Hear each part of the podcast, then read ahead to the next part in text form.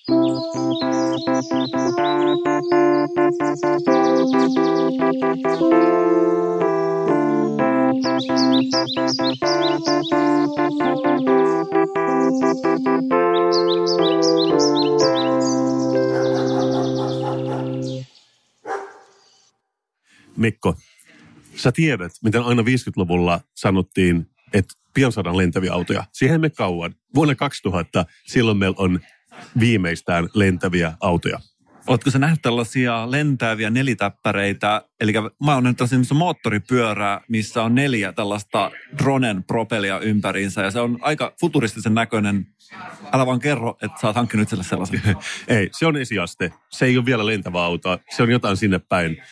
Mutta mä oon nyt miettinyt ja mä oon tullut siihen tulokseen, että okei, me ei saatu lentäviä autoja, mutta sen sijaan me saatiin tosi cute yhteiskunta. cute yhteiskunta sä kysyt?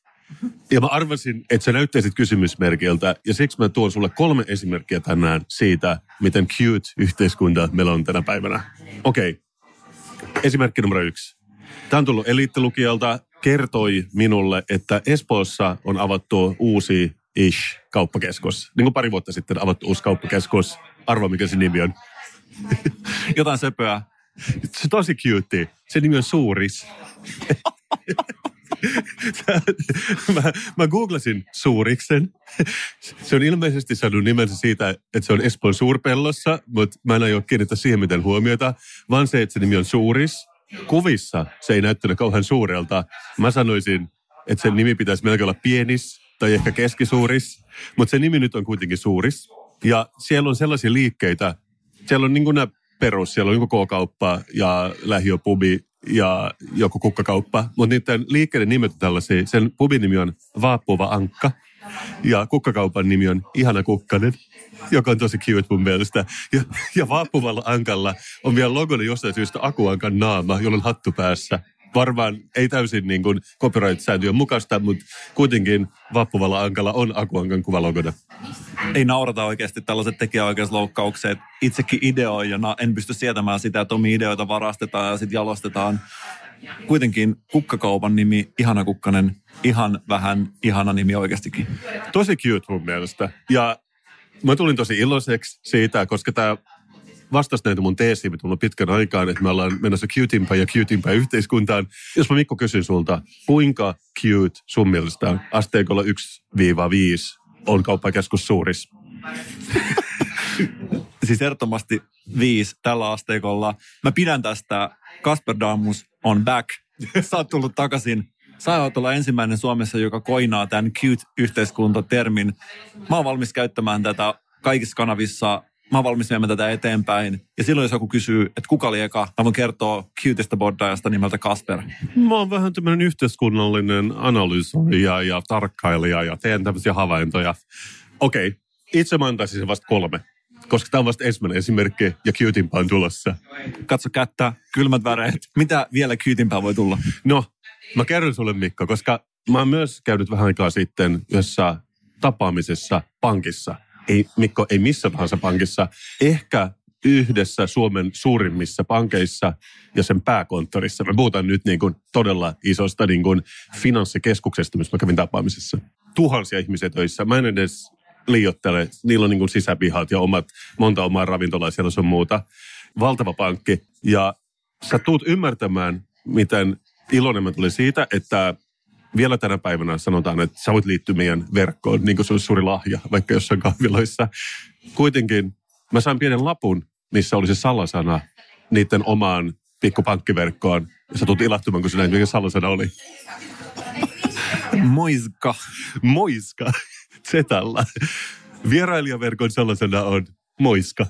Ja se on musta tosi kiva, että se ei ole mikään niin finanssi tai helibori tai vaikka edes euro, vaan se on moiska. Tämä on moikkauksen ja muiskautuksen välimuoto, tervehtiminen, joka on hieman kostea ja joka tehdään toisen poskeleiksi. Niin. Se on juuri tätä ja ennen kaikkea mitä se on, se on tosi cute. Ja kuinka cute Mikko, tämä on sun mielestä asteikolla yhdestä viiteen? Viisi edelleen. Mun cute-asteikko on ehkä jotenkin herkistynyt, mutta jatka toki. Onko vielä jotain cuteimpää tulossa? Itse antaisin sille vaan neljä viidestä koska tämä kolmosen ehdottomasti cute näistä mun esimerkkeistä, koska lisäuutisia Espoosta. Espoo on vahvalla ehdolla myös Suomen cutemmaksi kaupungiksi, koska sinne on nousemassa tai on jo noussut uusi toimistotalo.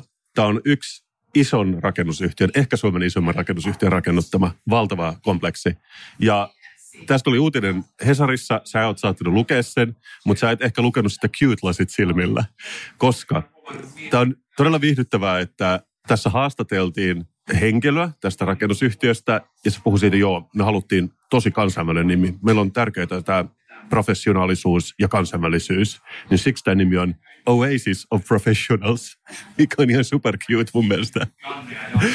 Ja se ei edes lopu siihen, koska Oasis of Professionals, sulle ja mulle sen helppo sanoa niillä professionaaleilla, jotka on siellä Oasissa töissä, niin ei niinkään. Joten sen virallinen lyhenne on Oops. ja tämä on oikeasti, kun menee sinne nettisivulle, niin se lukee todella iso. Se täyttäjäruudun luke, tulee, se feidautuu tai siis silleen ilmestyy mustasta, lukee Oops. Ja sä ymmärrät, että mun cute-mittari hakkas punaista tässä vaiheessa. Ja tämä ei jäänyt toisaalta muiltakaan espoolaisilta huomaamatta. Ja ei myöskään toimittajalta, koska tässä haastateltiin projektijohtaja, jonka nimi on Pirkka Pikkarainen. Se on sen nimi, siinä ei ole mitään hauskaa. Se ei ole cute. Se on vaan, hänen nimensä on Pirkka Pikkarainen. Ja, ja hän on ollut mukana kehittelemässä Oops-nimistä taloa Espooseen. Ja tässä kysyttiin, että niin, että oottehan te tietoisia siitä, että Oops, että se voisi suomeksi olla Upsista tai Ups tai Ai perhana. Tai kuitenkin niin kuin tosi söpö nimi. Ja sanoit, juju, että kyllä me tätä täällä ollaan pyöritelty. Yksi tunnettu laulukin alkaa sillä sanalla. Eli viittasi Britney Spearsin Oops, I Did It Again biisin. Kelaa, miten cutea istuu jossain palaverihuoneessa kuunnella Britney Spearsia ja miettii nimeä. Herättääkö tämä sussa cuteness-tunteita ollenkaan? Mun cuteness-tunteet on tällä hetkellä täysillä. Mä oikeasti mietin tätä asiaa. Jos me mietitään, digitalisaatio, risuaita digitalisaatio on edistynyt tosi pitkälle, ollaan nähty nyt, että se on tullut päätepisteeseen. Mä en olisi oikeasti tänä aamulla, kun mä herään, arvannut, että seuraava ilmiö, kytifikaatio, on jo kulman takana ja kytifikaatio edistyy. Ja oikeasti nyt kun me nähdään jälkikäteen, nyt kun meillä on sen nimi, me nähdään jälkikäteen, mitä tämä kytifikaatio, koska se on lähtenyt. Ensimmäinen mainella laukaus Itäkeskuksen nimi muutettiin Itiksesi. Todellakin. Se on cute. Ja se oli se, mistä tämä kehitys on lähtenyt. Ja mua pelottaa, mutta mä oon myöskin puoliksi innoissani, koska mulla ei ole mitään söpöyttä vastaan. Jos tulevaisuus näyttää pörröseltä kissanpennulta, se käy mulle. Hashtag cutifikaatio täydellistä. Tämä tulee niin räjäyttämään Twitterin. Kuitenkin mä mietin, että Mä en tiedä, onko se sun mielestä hyvä vai huono nimi. Ups, mun mielestä se on tietenkin hyvä. Kaikki mielestä ehkä ei. Mutta mä miettinyt, jos niillä on todellakin, ne istuu, ne luukuttaa Britney Spearsia pienestä JBLn kaiuttimista siellä neukkarihuoneessa. Mä oon miettinyt vaihtoehtoja, että jos tämä kuitenkin kun ne on niin kansainvälisiä, että kansainvälisissä ympyröissä tämä vieläkin selvemmin, tämä Hupsis-nimi pistää silmään ihmisille, jotka ei vielä tiedä cutifikaatiosta, niin mä oon miettinyt muita Britnin biisejä, jotka vois sopia paremmin anna näille peukku ylös tai alas. Että jos se nimi ei ole Oops, I Did It Again, niin toi Work Bitch. Peukku ylös vai alas? Riippuu ehkä vähän työyhteisöstä. Meidän maskuliinisessa työyhteisössä se ei ole millään tavalla loukkaavaa. Ehkä se tässä voisi toimia. Peukku ylös. Okei, okay, mulla on kolme Britnin biisi esimerkki, mikä se voisi olla, jos se ei olisi Oops. Toinen on I'm a slave for you, joka mun mielestä sopisi aika hyvin tähän niin kuin late stage kapitalismiin, mutta Mä en tiedä, miten Oops ajattelee tästä. Mä haluaisin, että tämän tyyppinen asenne, varsinkin tuolla rakennusalalla, olisi jotenkin selkeämmin esillä silloin, kun esimerkiksi palkataan jotain kirvesmiestä tekemään sinne väliseiniä. Just. Ja kolmas ja viimeinen vaan Britnin ikivihreä hitti Toxic, joka olisi ehkä mun henkilökohtainen suosikki, mutta mä ymmärrän, että se on ihan niin cute kuin Oops. Se on käänteinen. Onko toksifikaatio, cutifikaation antiteesi? Ah, kyllä se taitaa olla. Kuitenkin nyt mä en edes kysyä sulle Cuteness Factory 5 kautta 5 Oops talolle. Tosi tosi cute. Ja viimeinen naula siihen arkkuun, että me eletään tosi tosi cute yhteiskunnassa ja mua ei ainakaan haittaa, että meillä ei ole niitä lentäviä autoja. Joskus sitä saa niin paljon enemmän kuin on saanut ikinä toivoa. Ole hyvä.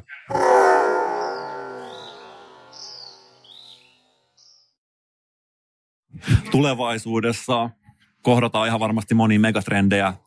Digitalisaatio, cutifikaatio ja ja postkapitalistinen apokalypsi. Kyllä. Mä oon miettinyt pitkään nyt tätä ilmaston lämpenemistä ja mun mielestä siinä on ihan hirveän negatiivinen sävy. Siinä on paljon, mikä on ikävää. Ja se klangi on ehdottomasti yksi niistä asioista. Mä mietin nyt tätä kitifikaatiota. Mä en tiedä, onko mä niin pitkällä, voiko mä vetää tätä linkkiä vielä suoraan, mutta mä jotenkin haluaisin, että heti alkuun alettaisiin puhua siitä vähän positiivisimmin termein. Mun mielestä on ihan hirveän negatiivinen klangi siinä niin kuin ihmisen aiheuttamassa ympäristötuhossa. Voitaisiko mä alkaa puhua vaan yksinkertaisesti vaikka ilmaston kesämäistymisestä?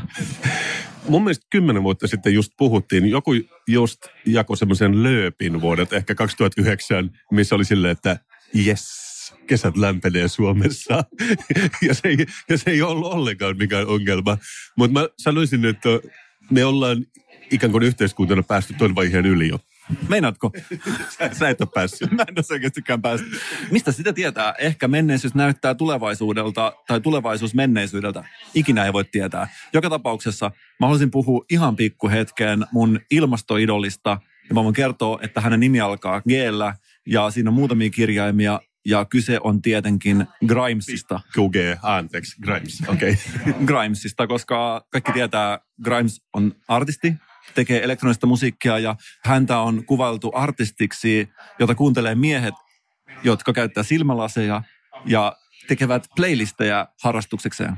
Ja myöskin seurustelut Elon Muskin kanssa, joka on ehkä se mun ainoa fact file Grimesista. Mä oon ihan vähän fanittanut Grimesia pitkään, seurannut hänen tekemisiään. Pieni pääräjäytys tapahtui jossain vaiheessa, kun Grimesia, kun tällaisia soittolistoja, mitä hän on tehnyt, ne oli nimeltään... Elon vähemmän kuin kolme. se oli aika ennen tätä, mutta oli esimerkiksi tällainen joku soittolista, minkä nimi oli Depression, ja oli joku pop-soittolista, mutta se, mikä tällaista vanhaa setäukkelia lämmitti erityisesti, oli se, että sieltä löytyi paljon omia suosikkeja, ja siitä sai sellaisen kokemuksen, että ikään kuin olisi pulssilla. Oliko Pykäri, Shine 2009? Ja... No se, se olisi vielä puuttunut. Niin, ei sentään niin, kuin, niin paljon kanalihaa ollut. Rajansa kanalihallakin. Mutta tämä Grimes on siis julkaisemassa nyt uutta albumia. Ja tämä on ollut pitkään mulla tällaisella niin kuin loopin alla, koska hän on ilmoittanut, että tämä hänen uusi levy tulee olemaan ilmastonmuutosteemainen. Niin ajassa, vuodesta toiseen. I like it. You go girl. Ja se, mikä tästä tekee tästä Grimesista mun oman ilmastoidolin on se, että hän sanoi, että hänen uusi albumi Miss Anthropocene on siis ilmaston lämpenemisteemainen, mutta se tavoite, mikä hänellä tässä albumilla on, se että hän haluaa tehdä ilmaston lämpenemisestä hauskaa. Tämä on, toisesta, tämä on rohkeita. Mä kyllä pidän tuosta, että toi kuulostaa vähän tuommoiselta iltasanomien kolumnistilta. Että otetaan joku populaari asia ja sitten ollaan päinvastaista mieltä, niin tulee klikkauksia. I want to make climate change fun. well, right. Go ahead. Ihmiset eivät välitä siitä, koska kaikki me olemme syyllisiä kun näen jääkarhun, haluan vain tappaa itseni. Haluan antaa ihmisille hyväisyn katsoa sitä ja haluan tehdä siitä kaunista. Tämä oli hänen kommentti tästä aiheesta. Jotenkin nyt mä rupean epäilemään, että Grimes on ehkä vaan Tuomas Enbyske perukissa. Mutta et, et voi väittää, että olisi jollain tavalla kuitenkin kutkuttava ajatus. Tehdä ilmastonmuutoksesta hauskaa. Joo, mä en ehkä ihan sisäistänyt tätä jääkarhuanekdoottia. Siis että se haluaa, että sitä voitaisiin kuitenkin jatkaa katsoa, vai haluatko se tappaa tämän jääkarhun? Hän haluaisi, että kun katsot jääkarhua, näkisit vain jotain kaunista. Joo, piste, piste, piste.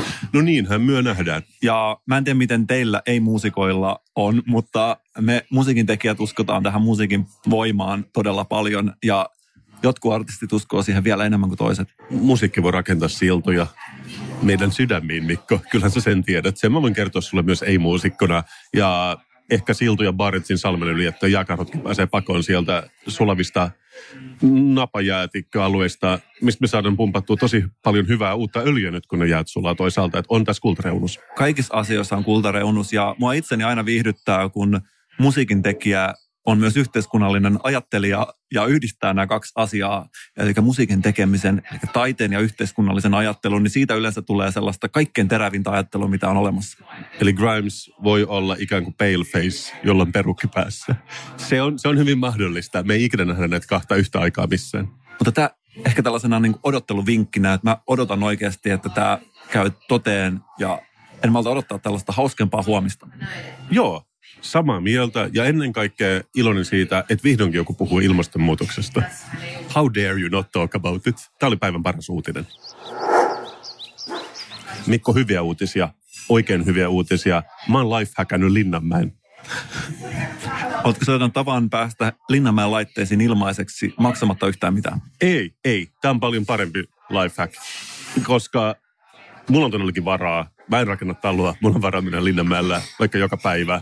Mutta haluanko mennä Linnanmäellä joka päivä? En halua. Ja tässä on se ongelma. Ja sitten kun välittömässä ympäristössä on sellaisia pienimpiä yksilöitä, jotka haluaisi mennä, niin se tuottaa ongelmaa. Oikeastaan tämä tarina alkaa siitä, kun mä olin Lauran ja Laurin tupareissa, eli hashtag latejen tupareissa. Ja oikein hauskaa, kiitos kysymästä. Mutta mun piti olla seuraavana aamuna aikaisin Linnanmäellä. Ja sä tiedät, että se on yhtälö, joka on hieman hankala.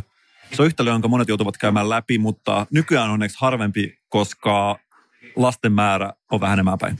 Aivan, joo. Tulevaisuudessa tämä tulee poistumaan Suomessa kokonaan, jos ei saada maahan muottoa niin kuin fiksattua. Mutta me ei olla siellä vielä, Mikko. Me ei olla siellä vielä. Tämä on uusi tulevaisuus. Nyt me ollaan vielä tässä harmaassa nykypäivässä. Ja mä todellakin olin seuraavana aamuna Kosmon kanssa Linnanmäellä. Voin yllättävän hyvin. Mä en ollut niin pitkään hashtag latejen tupareissa. Et, raikas ilma teki hyvää. Sain kahvin. Tosi kivaa. Mutta sitten mä menin, tai jouduin menemään parin sellaiseen mega-infarktilaitteeseen. Ni, niillähän on uusia nykyään, niin kuin superlaattaa ja blackout, syöpähitkutin. Sä tiedät nämä laitteet. Ja ne pyörii hyvin moneen suuntaan. Ja sitten mä voin vähän pahoin sen jälkeen. Ehkä en pahoin, mutta mulla on vähän heikko olo. Ja mua ehkä rupesi häiritsemään se, mikä mä oon ehkä häirinnyt jo monta vuotta, että joskus nämä huvipuistot, missä mä nyt kuitenkin käynyt paljon, ne on pikkasen muovisen olosia. Että totta kai kaikki tietää, että huvipuisto on keinotekoinen, mutta jotenkin semmoisessa folkloressa ja mediassa ne saattaa vähän niin kuin Kööpenhaminan Tivoli, semmoinen vanha. Ja, ja siinä on myös semmoinen esteettinen ulottuvuus, että on jotain asiat on rakennettu ehkä puusta ja tiilestä sen sijaan, että ne on rakennettu kuttaperkasta ja PVCstä niin kuin vähän uusimmissa huvipuistoissa. Ja esimerkiksi Linnanmäki ei ehkä ole mun mielestä se ihan kaunein, jos puhutaan maailman huvipuistosta. Kuitenkin mä vaeltelin siellä Kosmon kanssa ja sitten me mietittiin, että mennäänkö me tällaiseen kauhulabyrintiin. Ja me molemmat oltiin silleen, että uu, kauhulabyrintти. En mä tiedä, se kuulostaa jotenkin vähän hikiseltä ja häiritsevältä. Ja kassalla myös tämä työntekijä sanoi, että tämä on sitten, suositellaan ei ole 12-vuotiaille. Mä oltiin molemmat sillä, joo, ei mennä tänne. Mutta sitten me kuitenkin mentiin sinne vartin päästä. Kerättiin rohkeutta, mennään kauhulabyrinttiin. Ja se oli just niin häiritsevä, mitä voit kuvitella. Sä kävelet pimeää käytävää, vähän niin kuin olisi Söstrina Greenen myymälässä Tanskassa. Mutta sillä erotuksella, että aina tulee joku luuranko jostain ja, ja puhaltaa vielä tämän kylmää ilmaa jostain pikku venttiilistä sun päällä. Se, oh, God damn it, ei, ei, ei pysty, ei pysty. Ja tätä tietenkin niin kuin jatkuu kymmenisen minuuttia, sä kävelet sen labyrinttiin, kunnes siinä labyrintissa päästään semmoiseen kohtaan, missä on todella paljon peiliä joka suunnassa. Että sä ajattelet, että mä menen ulos, mutta sitten, aha, ei kun siellä on pimeä, siellä on jotenkin niinku uhkaava musiikki, ja sit sä näet yhtäkkiä itse peilissä, ei, ta, taas mä menin väärin. Ja sit mä en oikeasti, mä yritin parhaan, mä en päässyt ulos siitä labyrintistä. me pyörittiin siinä siis valehtelematta molemmat kymmenen minuuttia. Siinä oli vielä niitä sisäänrakennettuja ärsyttäviä just joku gargoille, tulee, just kun sä luulet, että sä pääset ulos. Ja sitten mä en tiedä kumpi meistä oli enemmän niin häiriintynyt siellä, mutta sitten tuossa on varauloskäynti, että me ei päästä ulos täältä, meidän on pakko mennä, meidän on pakko nyt vaan mennä tuosta ovesta ulos, koska ei tästä tule yhtään mitään, ja mä en halua niin laatata jonkun sen luurangon päälle. Mutta sitten siellä avautuikin uusi maailma, koska kun siitä lähti ulos, niin ollaan jossain Linnanmäen takapihalla. Siellä on joku niin pöytä, joku paikka, mutta siellä ei ole ketään. Se on ihan tyhjä. Ilman taas raikas. Linnut visertävät. Se oli ihan fantastista. Se kontrasti siihen niin kauhean labyrinttiin, mistä ei päässyt ulos. Mutta sitten tulikin uusi ulottuvuus tähän. Myös sieltä takapihalta ei päässyt mitenkään ulos. Siellä ei ollut ketään. Siellä oli metalliovi, mistä olisi voinut mennä alueelle, mutta siihen tarvitsi joku kulkukortin. Eli me oltiin niin taas kerran trapped uudessa labyrintissä, mutta raikkaassa ja jotenkin sellaisessa yöllisen sateen jälkeisessä kosteassa labyrintissä.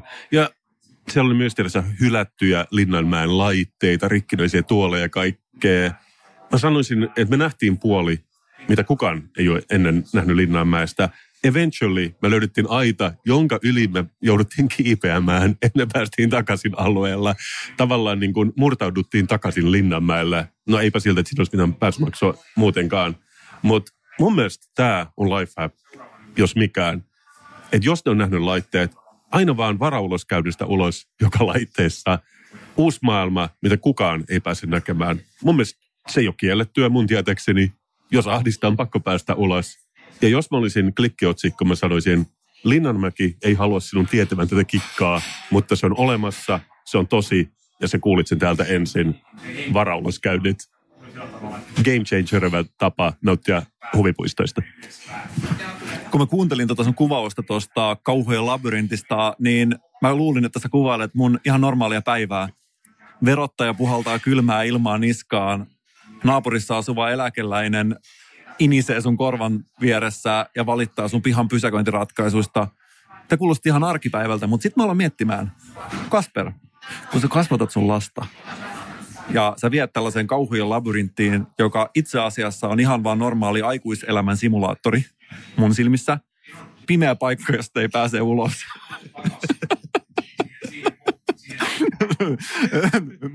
Hyvää tiistai-aamua vaan kaikille ihmisille, jos satutte kuuntelemaan tätä tiistaina jolloin sataa paljon. Mutta kuitenkin, mikä se viesti on, mitä sä annat tässä tilanteessa? Etkä sä vaan kasvata lapsesta luovuttajaa. Viesti, mikä tuossa on, on se, että aina voi luovuttaa. Jos elämä näyttää hankalalta, sieltä voi mennä takaoven kautta ulos. Onko toisen viesti, minkä sä haluat viedä eteenpäin tuleville sukupolville? Mä olisin itse nähnyt sen enemmän niin, että on se valmiiksi merkitty polku, mutta me seikkailijat, me pioneerit, me valitaan se polku, mitä ei ole merkattu, jota ei ole tarkoitettu kuljettavaksi. Ja se on unikki tapa. Mutta se on hauskaa, että tämä kauhutalo vastaa sun elämänkokemusta, koska mä ajattelin, että sä sanoisit, että sun elämä on täysin niin kuin tämä horror-labyrintti, mutta podcast on sun varauloskäynti. Mä mietin tätä vertauskuvaa. Jos nyt saa puhua hetken vertauskuvien maailmassa, niin kuvitellaan, että mä oon täällä labyrintissa – jossa Helsingin kaupunki puhaltaa mun niskaan 2500 euroa sakon siitä, että mun katualueen asfaltointi on myöhästynyt asia, en tietenkään tiennyt mitään, mutta joka ilmeisesti nyt jälkikäteen mm-hmm. sanottuna maksoi 90 euroa päivä. Okay. Miten tällaisesta tilanteesta pääsee pakoon? Voinko ainut vaihtoehto ottaa karvanen mikrofoni käteen ja valittaa siitä podcastin muodossa ja purkaa tätä mun katkeruutta Helsingin kaupunkia. Jos olette kuulolla, niin siellä muistakaa oikeasti, että se parhaiten nauraa, joka viimeiseksi nauraa. Mutta onko tässä niin joku tällainen, mitä mä pystyisin soveltamaan tätä oppia? Mistä olisi mun elämän varauloskäynti tällä hetkellä? No mä tavallaan ajattelen, että se on sitä podcast. Mun kiehtoo enemmän se, että onko meillä joku asfaltointipakko tässä kaupungissa, mutta jos on, niin sekin on jollain tavalla game changer. Sitä ei usko, jos kun näkee noita katuja tuolla, että kaikkihan on auki koko ajan, mutta tää on, tällä voi käydä oikeasti ihmiskohtalo. Joskus se peili heijastaa sellaiseen paikkaan, että sä et näe sitä uloskäyntiä mä oikeastaan halusin nähdä tämän vähän vielä laajemmin. Ehkä ei vaan sun elämä, vaan ajatellaan myös elittikuuntelijoita. Jos sinun elämäsi on labyrintti, muista, että on olemassa Suomen suosituin varauloskäynti.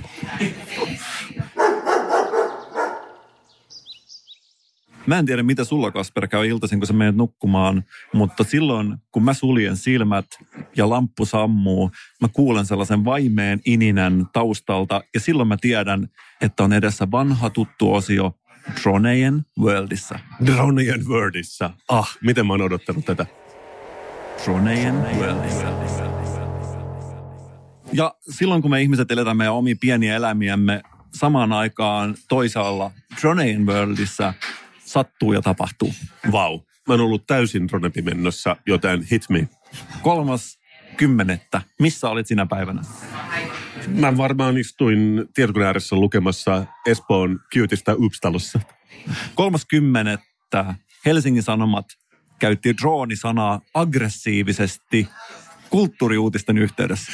Uu, ikään kuin uusi offensiivi. Tämä on hyökkäys kaikilta rintamilta meitä kohtaan. Kaiken kaikkiaan me ollaan nyt päästy seuraamaan vuosien saatossa drone-sana on yleistymään päin. Helsingin Sanomatkin enemmän ja enemmän käyttää drone-sanaa, mutta silloin tällöin välillä lipsahtaa. Ehkä joku TET-harjoittelija on puikoissa. Nyt kuitenkin Helsingin Sanomat 30 on aggressiivisesti ottanut droonisanan uudestaan käyttöön ja kukaan ihminen ei pysty tietämään, että mihin me ollaan tästä menossa. Tietenkin kiehtoo myös se, että me kaksihan tiedetään, että dronet on kulttuuria, mutta millä kulmalla Helsingin Sanomat saa sen kulttuuriksi? Kyse on Jats-uutisesta. wow, sekin vielä. Aki Rissanen trio Sellosalissa ja Art in Motion-levyn juhla julkaisukonsertti.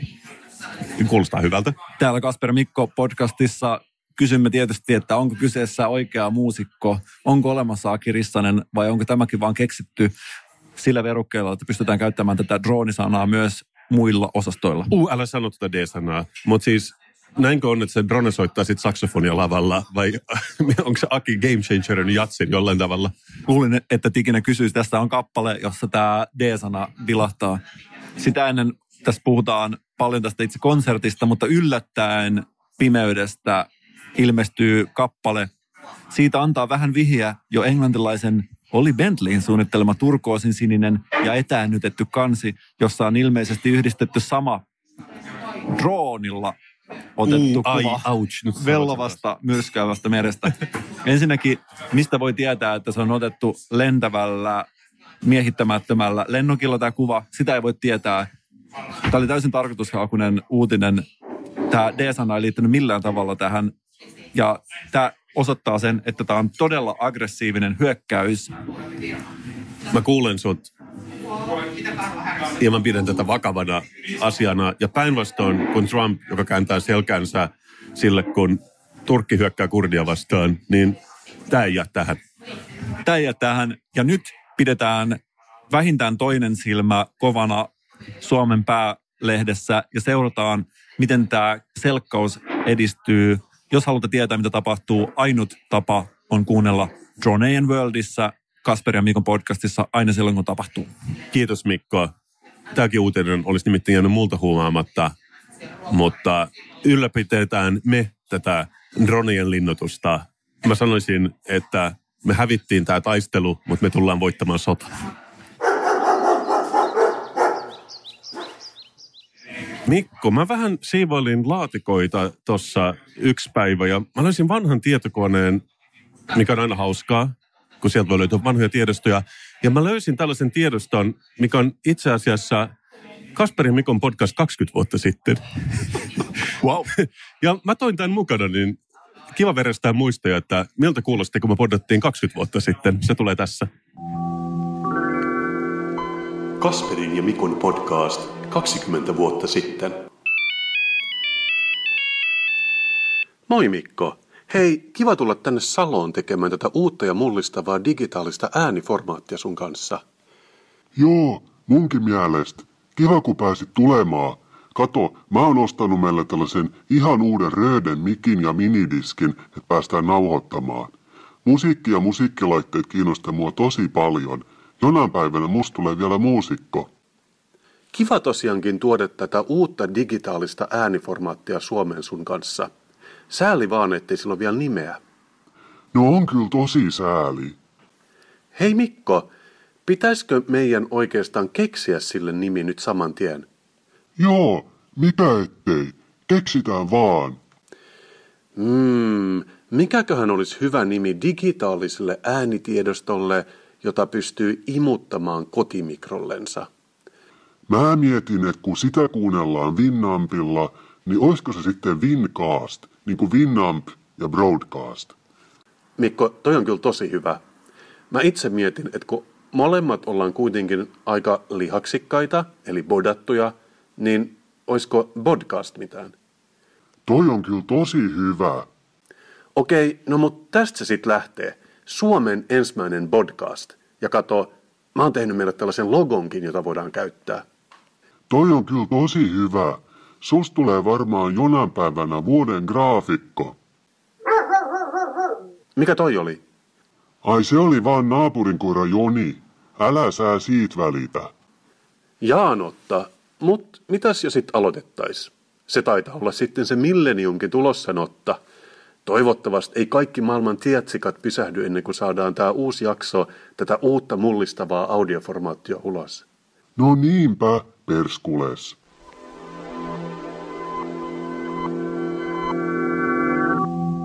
Jos ihmiset vielä miettii, että kuka oli ensimmäinen, tässä on todiste siitä.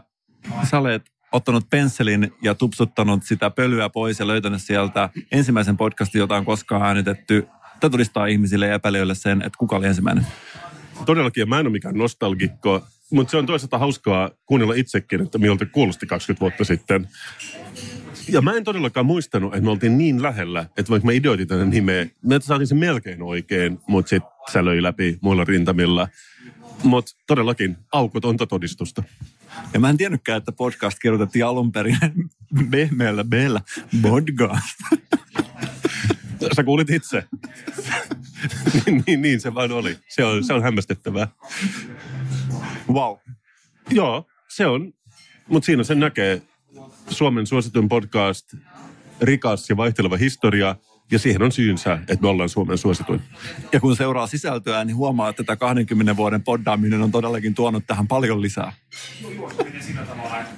Joo, silloin ei cutista yhteiskunnasta tiedetty mitään, kun puhuttiin vain otsonikerroksesta ja otsoniaukoista ja milleniumista, että sentään jotkut asiat muuttuu. Kasper. Mä yritin saada sen nyt tuolla alkuperäisellä aksentilla, koska fakta on tietenkin se, niin kuin me tiedetään, että sen jälkeen kun mä muutin Hesaan, niin mä oon koittanut siivota vähän sitä omaa turkunuottia pois, koska se on ihan vähän rasittavaa, jos sä yrität vaikkapa matkustaa taksissa ja sulle kuittaillaan sun aksentista koko ajan. Okei, okay, mä oon ratkaissut niin, että mä en vaan mene taksilla. Mulla on ollut tällainenkin tilanne, että mä oon mennyt taksiin, sanonut moi, ja kuski on alkanut nauramaan, että hehe, sitä ollaan sitten Turusta päin. Wow. Siinä on kyllä toisaalta herkkä murrekorva, jos se, niistä kolmesta kirjaimista saa deshifroitua. Tämä on ihan, totta, tämä on oikeasti, tämä on ihan oikeasti Tosi yllättävää. Kyllä, ja vielä silloin Vinnampin aikoihin, meidän ensimmäisessä bodyjaksossa, silloin mulla oli vielä, niin kuin tuosta kuultiin, niin oli enemmän tätä aksenttia, mutta mä oon ihan vähän koittanut sitä siivota. Sama täällä, Mikko, sama täällä. Ei siinä oikeastikin. Se on ihan vähän ärsyttävää, että jos sä yrität sanoa jotain, niin se aina vaan tuo hymyn huulille, vaikka olisi todella vakavaa asiaa. Esimerkiksi yhteiskunnallisesta eriarvoistumisesta, niin kuin usein mun jutuissa on. Itse asiassa mä haastattelin meidän arkkitehtuurimökkiohjelman varten yhtä turkullista tuossa viime kesänä, ja se puhuu samaa, että häntä ei voi ottaa tosissaan, koska hän puhuu Turun murretta. Mutta mä olen täysin sokea sillä, koska olen kasvanut siinä ympäristössä. Mä en vaan huomaa sitä, joten meidän täytyy varmaan, meidän pitäisi ehkä kysyä joltain savolaisilta, että miltä se kuulostaa. Mulle aina, jos joku puhuu Turun muuretta, mulla tulee ensinnäkin sellainen olo, että tässä on ihminen, joka on aito ja sivistynyt ja sellainen tietyn tyyppinen syvä ymmärrys asioista tulee mun mielestä siitä murteesta, mutta ehkä se ole vain minä. Samaa mieltä sun kanssa, Mikko. Mutta oikeastikin mä oon miettinyt tätä, kun mä näen joskus jonkun suomalaisen elokuvan, missä saattaa olla vaikka tällainen väkivaltainen hahmo, joka tulee miesien alueelta. Mm-hmm. Ja jos joku vaikka sanoo, että mie hakkaan sinut, niin mun, mun mielestä se, niin kuin, se kuulostaa vaan nololta. Kyllä, ja se on naurattaa vielä siinäkin vaiheessa, kun sua hakataan. Se on totta. Sä et voi ottaa sitä tosissaan. En voikaan. Se toisaalta, se on vähän niin kuin lääkäri antaa jonkun vaksinaation pienen lapselle ja näyttää sille kirjaa samalla, niin siinä on samanlainen efekti, että se ehkä tuntuu lievemmältä, niin se voi olla hyväkin keino. Tässä on oikeastaan nyt, kun me sitä tarkemmin aletaan miettiä, niin tässä on itse asiassa cutifikaation seuraava aalto on ihan varmasti, että tuolla on tällainen cute miesiä puhe takaisin, koska sehän antaa tavallaan anteeksi ihan mitä tahansa. Jos mie sanoo, että mie lyön sinua, mie lyön, niin huomatko? Mä sanoin sitä äsken tosissaan. Silti se naurattaa. Siis mä oon varmaan kertonut tämän ennenkin tässä podcastissa, mutta jossain baarissa just joku on ollut sulle, että urvellaksien miulle, niin todellakaan ei voinut ottaa tosissaan vaan silleen, mitä? Tiedätkö se vaan silleen iso kysymysmerkki. Mutta joo, jos me saadaan toimistotaloja, jotka on nimetty jotenkin cutisti ja murteellisesti, niin silloin me ollaan niin kuin härän silmässä. Ja nyt vinkkinä, ehkä pienenä lifehackinä kaikille miesiä alueen väkivaltaisille ihmisille, kun menette siellä taksijonossa haastamaan riitaa, niin älkää sanoko mitään. Parempi antaa vaan nyrkkien puhua, koska Se tuntuu väkevämmältä. se tuntuu väkevämmältä ja siinä tavallaan mitätöi sen väkivaltaisen ja rajun teon omalla puheellaan, jonka jälkeen se alkaa näyttää entistäkin typerämmältä. Ja mehän ei missään nimessä condonata violencea, mutta mä kuulen, mitä sä sanot. Jos kuitenkin päätät hakata ihmisen, Vanhan ajan tietoisku. vanhana tieto. Jos päätät hakata ihmisen, niin meillä on vinkkejä siihen, mutta emme tietenkään suosittele sitä ja on muitakin keinoja kuin väkivalta. Esimerkiksi poddailu. Herra paratkoon kyllä. Ja sivistyksestä puheen ollen, tässähän nyt puhuu tällä hetkellä maisteri kandidaatille, onko näin? Ouch. Ouch. Sattuu. Kyllä, paperissa on näin, mutta mä oon korvannut tämän puuttuvan korkeamman koulutuksen olemalla tosi street. Voisi sanoa, että mä olen katujen maisteri, joka on joskus arvokkaampaa, varsinkin täällä Kalliossa, missä me nyt istutaan. Ja sä oot oikea influencer, joka tarkoittaa sitä, että sä oot vähän niin kuin tekemällä oppinut, vähän niin kuin elämänkoulun eräs versio. Sä oot osoittanut omalla duunillas sen, että sä pystyt influensoimaan ihmisiä. Se on vähän, jotkut tykkää tummasta kahvista, jotkut vaaleista. Keskipahto on se kompromissi. Ja mä oon samalla tavalla streetin elämän tavan, mutta kuitenkin yliopistollisen koulutuksen hybridi. Mutta jos sä joskus haluat myös sellaisen tieteellisen pohjan tälle sun influensoinnille, niin älä mieti enää kauempaa, koska nyt Italiaan on tullut influensoinnin koulutusohjelma.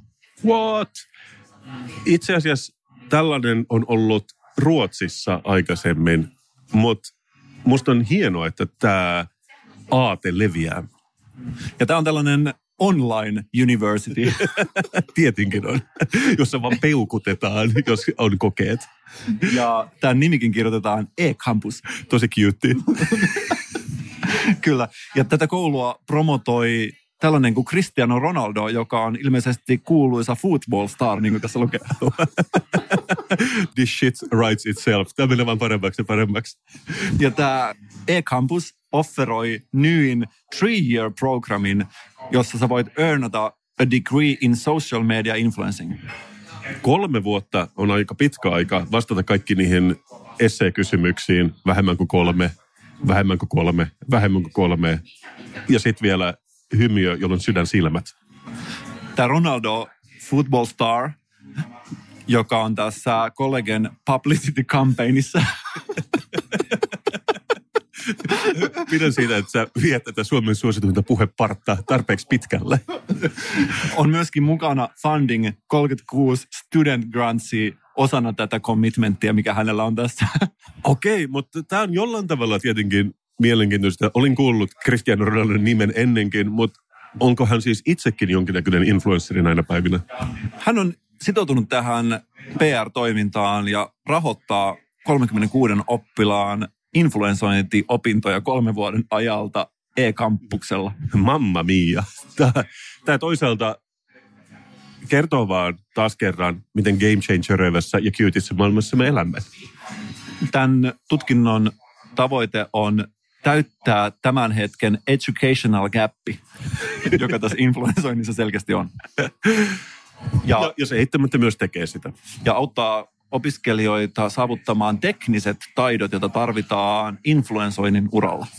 Vakavasti puhuen, niin jossain kristillisessä opistossa tai ammattiopistossa Ruotsissa oli vuosi tai kaksi sitten myös influensointilinja. Ja sitten siellä tietenkin naureskeltiin ihan aiheesta Twitterissä sun muissa. Mutta sitten oli silleen, se rehtori oli silleen, että no mut hei, niin kuin vuosi sitten me kutsuttiin tätä, tiedäksä, video- ja ATK-linjaksi. Mutta se on vähän niin kuin vanhanaikainen nimi, että on ta- tavallaan se sama linja, mutta nykyään niitä skillsia, mitä ennen käytettiin joku beta-nauhojen kelaamiseen, niin nykyään se on vaan jossain Instagramissa. Joten siinä mielessä mä voin ymmärtää, mutta jos tämä on ihan uusi, niin se on ehkä jotain muuta. Niin se on vaan kyytimpi tapa kuvailla sitä vanhaa ATKn ajotaidot-kurssia. Joo, joo, ATK-ajokortti. Löytyykö muuten? ei, ei todellakaan löydy. Tämä e-campus, Totta kai, television historia, katsotaan Friendia aamusta iltaan. Kyllähän se kuulostaa ihan vakavasti otettavalta entisen jalkapalloilijan endorsamalta superoppinahjolta. Tämän koulutusohjelman tavoitteena on siis saada ihmiset siihen kuntoon, että ne pystyvät elättämään itsensä influensoinnilla. Tässä on tietysti kaksi kysymystä, mitkä tulee mieleen. Tarvitaanko heidän mielestä ensisijaisesti enemmän influenssereita vai influenssereita, joilla on paremmat taustatiedot esimerkiksi sosiaalipsykologiasta? Ja Friendien synopsiksista. Luultavasti kyllä ja kyllä. Tämä tietenkin pelottaa. Tulee super, italialaiset superinfluencerit, pyyhkäisee Euroopan yli. Ja me tavalliset influencerit, meidän täytyy todellakin stepata appi. Meidän, meidän täytyy todellakin stepata ylös meidän game siinä vaiheessa. Mutta mä sanon, bring it on. Mä kestän sen. Tulevaisuudessa itse influencerin, eli muun muassa sinun seuraajana enemmänkin tottunut olemaan, oma rooli on sellainen. Mä haluaisin tietää, että mennäänkö me tulevaisuudessa kohti sellaista yhteiskuntaa, jossa influenssereiden seuraajat valikoivat tarkemmin heidän seurauksen kohteensa. Eli esimerkiksi olisiko mahdollista erotella jotenkin eri influencerit sen perusteella, että onko heillä tämä pohjakoulutus vai ei. Esimerkiksi joku pieni vihreä piste siinä nimen perässä, esimerkiksi Instagramissa, niin että voitaisiin erotella nämä ihmiset, joilla on oikeasti pohjakoulutus, jotka on käynyt sen läpi, joilla on influenssitieteiden maisterin paperit tai sitten tällaiset elämänkouluinfluencerit, niin kuin itsekin olet. Tuossa on jotain. Jopa niin mä voisin ajatella, että jos tämä superinfluenceriden linja mahtuu 36 oppilasta, Ronaldo voisi palkata jonkun muun jalkapallon, vaikka Neymarin. Lausutaanko se Neymar vai Neymar? Vetämään toista linjaa sen opinahjossa, joka olisi nimenomaan, että se kouluttaisi seuraajia, superseuraajiksi, jotka jotenkin likettää ja stalkkaa erityisen kovaa. Mä sanoisin, että tässä on jotain. Me voidaan laajentaa tätä koulua. Niin, tässä on myöskin tämä vanha kunnon pöytien kääntäminen, koska aina puhutaan influenssereista ja heidän pätevyydestään. Onko esimerkiksi tämä elämänkouluinfluensseri niin kuin itse, tai sitten joku tällainen koulutettu superinfluensseri. Voisi oikeasti kyllä kääntää sen toisinpäin, niin kuin äsken sanoit, että, että alettaisiin puhumaan vielä niitä seuraajien laadusta. Eli minkälaisia seuraajia sä esimerkiksi itse haluat. Voisiko siinä myös olla joku tällainen tapa kammata sieltä seuraajista pois sellaista kuonaa tai saastaa tai lietettä, että saisi vähän sellaista parempaa ja kirkkaampaa seuraajakuntaa? No mullahan ei tuota ongelmaa kun samalla tavalla, kun meillä, samalla tavalla kuin tämän podcastin kuuntelijoita, eliittikuuntelijoita, mun esimerkiksi Instagram-seuraajat, äärimmäisen attraktiivisia kaikki. Mulla ei oikeastaan ole niitä, mistä sä puhuit, koska kyllä, kyllä se niin kuin, ne on, ne on valikoitunut. Ne on, ne on valikoituja ihmisiä.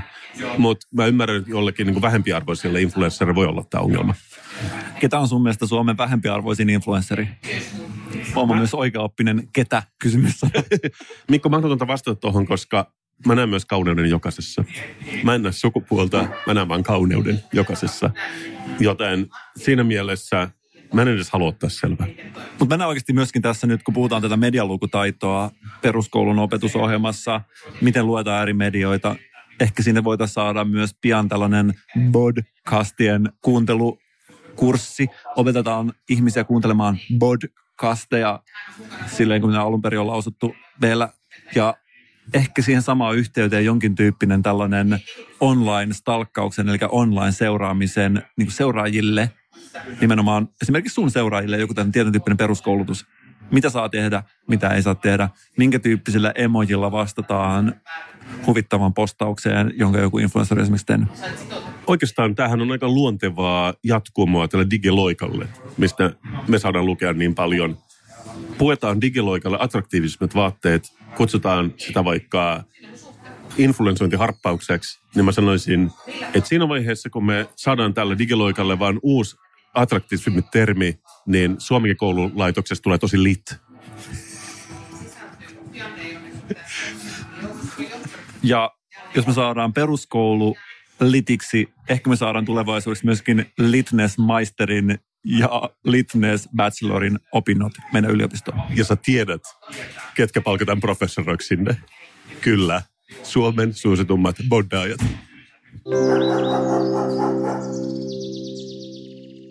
Mikko, mä haluaisin puhua sulle Vesamatti Loirin elämänkerrasta. No enkä halua, lopeta. Miksi mä puhuisin jostain liukastelevasta vanhuksesta? En todellakaan halua puhua Vesamatti Loirin elämänkerrasta. Sen sijaan mä haluaisin puhua sulle Kauko Röyhkän uudesta elämänkerrasta. Mä Aha. todellakaan en halua puhua Kauko Röyhkän uudesta elämänkerrasta. Mikko, toksiset vanhukset, ne ei ole meidän juttu tässä Suomen suosittumassa podcastissa. Sen sijaan mä haluan ihan oikeasti puhua sulle elämänkerrasta, jota mä en tiennyt, että oli elämänkerrallistettavissa, eli kojon uudesta elämänkerrasta. Tarkoitatko nolla kojon elämänkerrasta? Miten sä tiedät ton termin? Koska mä en for real tiennyt mitään tästä henkilöstä. Ja mua vaan kiehtoo, kun mä näin tällaisen mainoksen siitä tällaisessa kirjakatalogissa, että kuka tämä henkilö on. Mutta sä mainitsit ton termin, eli mitä sä tiedät kojosta? Olen Euroviisufani, tullut ehkä selville Kojo vanha Euroviisu-edustaja, joka sai nolla pistettä joskus Euroviisukilpailussa ja siitä tullut tämä kuuluisa nolla etuliite, joka kuvastaa hänen pistesaldonsa. A. Joo, toi Euroviisu Connection selittää kaiken, koska itsehän en niin hirveästi välitä. Ja se on musta hienoa, kun tässä lukee, tässä on sivun juttu tästä henkilöstä, jonka nimi on, ja niin se on oikea sukunimi, on Koja. Et tässä vaan puhutaan hirveästi, mitä se on bailannut David Bowien kanssa, bailannut Mark Bolanin kanssa, bailannut Vesamatti Loirin kanssa, bailannut Jim Pembrokein ja Ulf Lundellin kanssa. Siis tässä vaan luetellaan henkilöitä, joiden kanssa on hengaillut. Ja sitten viimeinen lause on, samalla teospyyhki kerralla pois Euroviisusta saadaan epäreilun nollakojon leiman.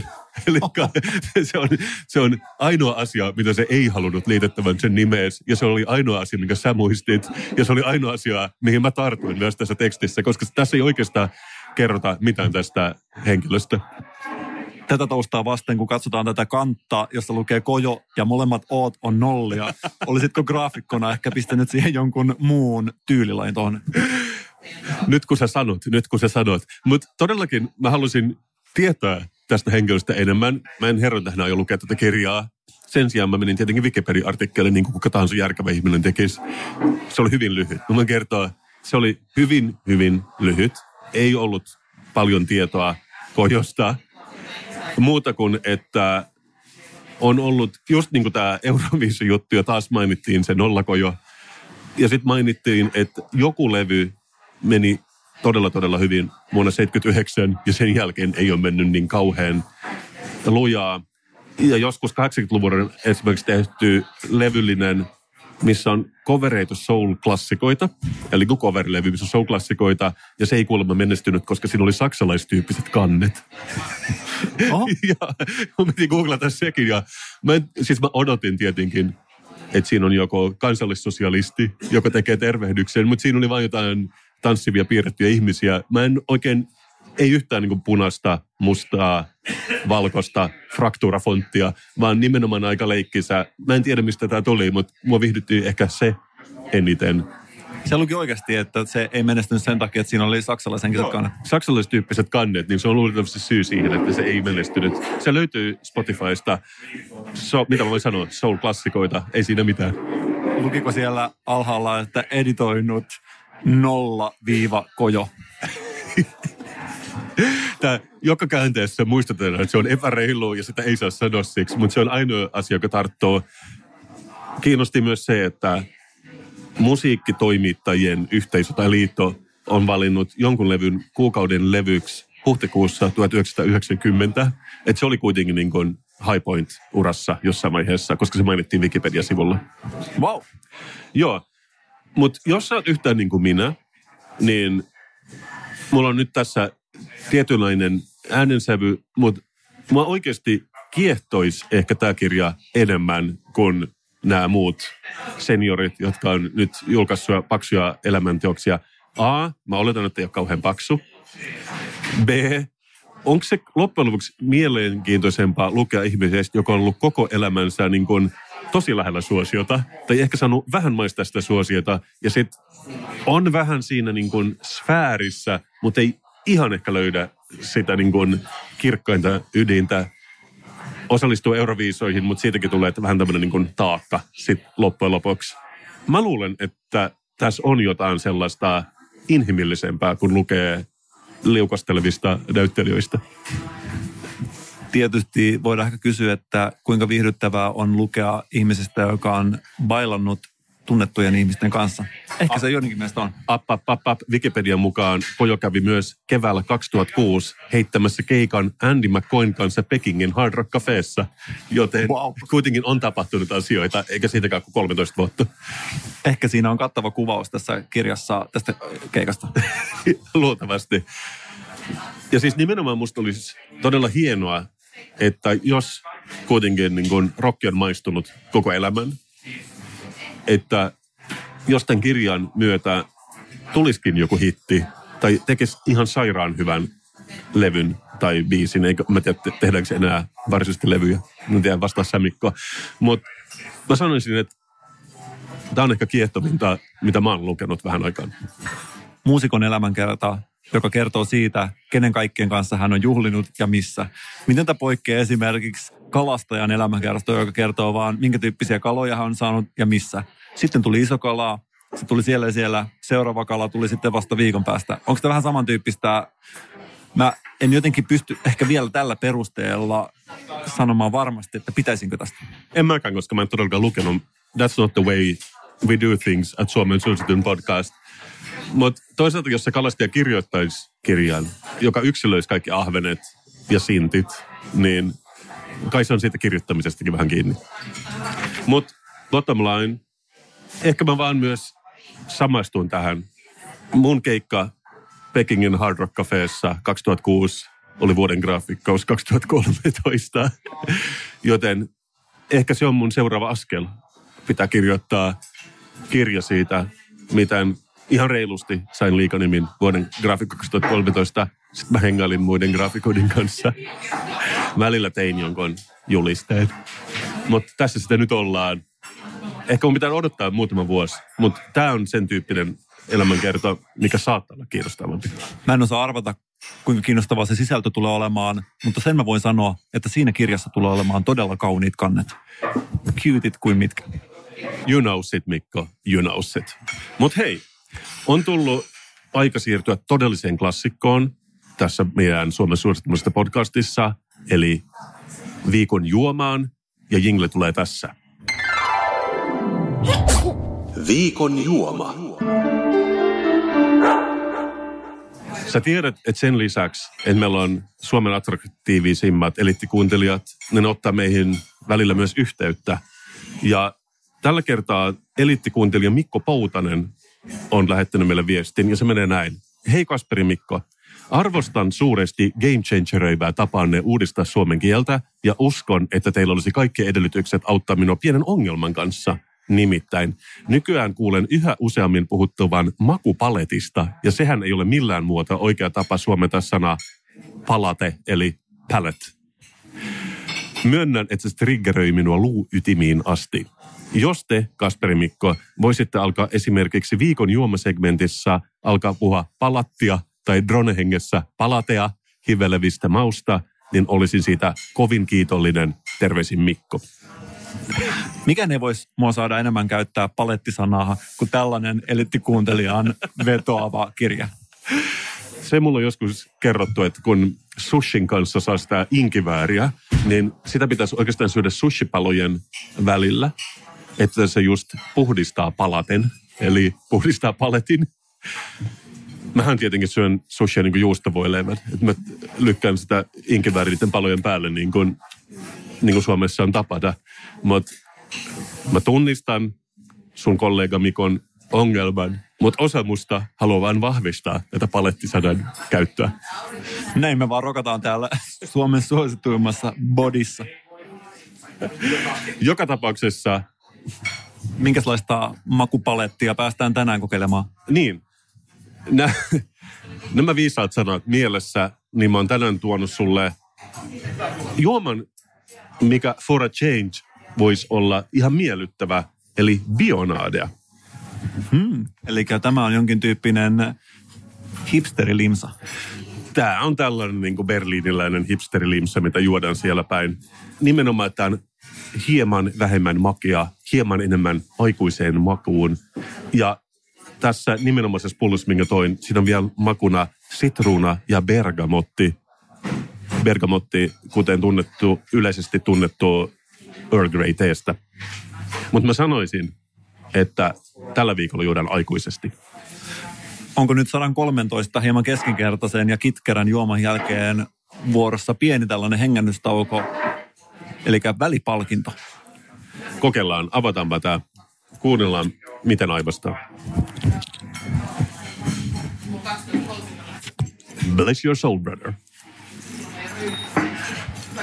Aika tuollainen veltto, aivastus. Tuoksu. Ei oikeastaan ole tuoksua tässä juomassa. Sain tässä vieruspöydässä syötävän spagetin tuoksua vähän, vähän, vähän vaikea ehkä erottaa, mutta Todellakin. Väri, aika teemainen, eikö vaan? ja hieman teemäinen tuoksukin nyt, kun tästä lasista pääsee tuoksuttelemaan. Totta, mutta ei ainakaan toi sokerin puuttuminen, sehän on oikeastaan niin kuin ihan miellyttävää. Samalla tavalla kuin osaa arvostaa enemmän ja enemmän hyviä nahkahanskoja vuosien vieriessä, niin ehkä se vähäsokerisuus menee käsi kädessä sen hanskan kanssa. Sokeria on 5,2 grammaa. Ne tietää, ketkä tietää, paljonko se suhteutuu johonkin muuhun, mutta on sitä varmasti vähemmän. Tämä on jääteemaista. Tämä on niin kuin jääteetä, mutta huomattavasti vähemmän sokeria. Mä oon rakastanut Mikko. Mä rakastan tätä juomaa. Tämä on todella hyvää. Tämä on hyvä, mutta voisi olla oikeastaan vielä vähemmän sokeria mun mielestä. Eli vaan niin kuppi teetä, kylmää teetä. Esimerkiksi 5 kautta 5 Mikko, 5 kautta 5. sama täällä. Tämä on joka tapauksessa ollut Kasperin ja Mikon podcast numero 114. Me ollaan aamuisissa tunnelmissa. Meillä on bergamotin ja sitruunan makosuussa. Me ollaan tänään puhuttu monista asioista, mutta ennen kaikkea punaisen lankana on ollut yhteiskunnan cutifikointi. Yhteiskunnan kytifikointi, asia, josta en aamulla tehnyt mitään, mutta joka on nyt ehkä isoimpana vaaleanpunaisella fontilla pilvehattaran päälle omien silmien edessäni kirjoitettuna. Mä ehkä lähden tästä seuraavaksi kirjakauppaan hankkimaan Kojon elämänkertaa ja muistelemaan niitä kaikkia hyviä vuosia, mitä meillä on ollut Suomen suositumman podcastin varrella. Itse menen hakemaan rautakaupasta, pihalta, itsepalveluvarastosta, pinon lautaa ja aion kantaa sen omalle rakennustyömaalle. Vau, mikä ylläri. Me joka tapauksessa rakastaen tätä kaikkia. Ensi viikkoon, moi. Moi! Thank you.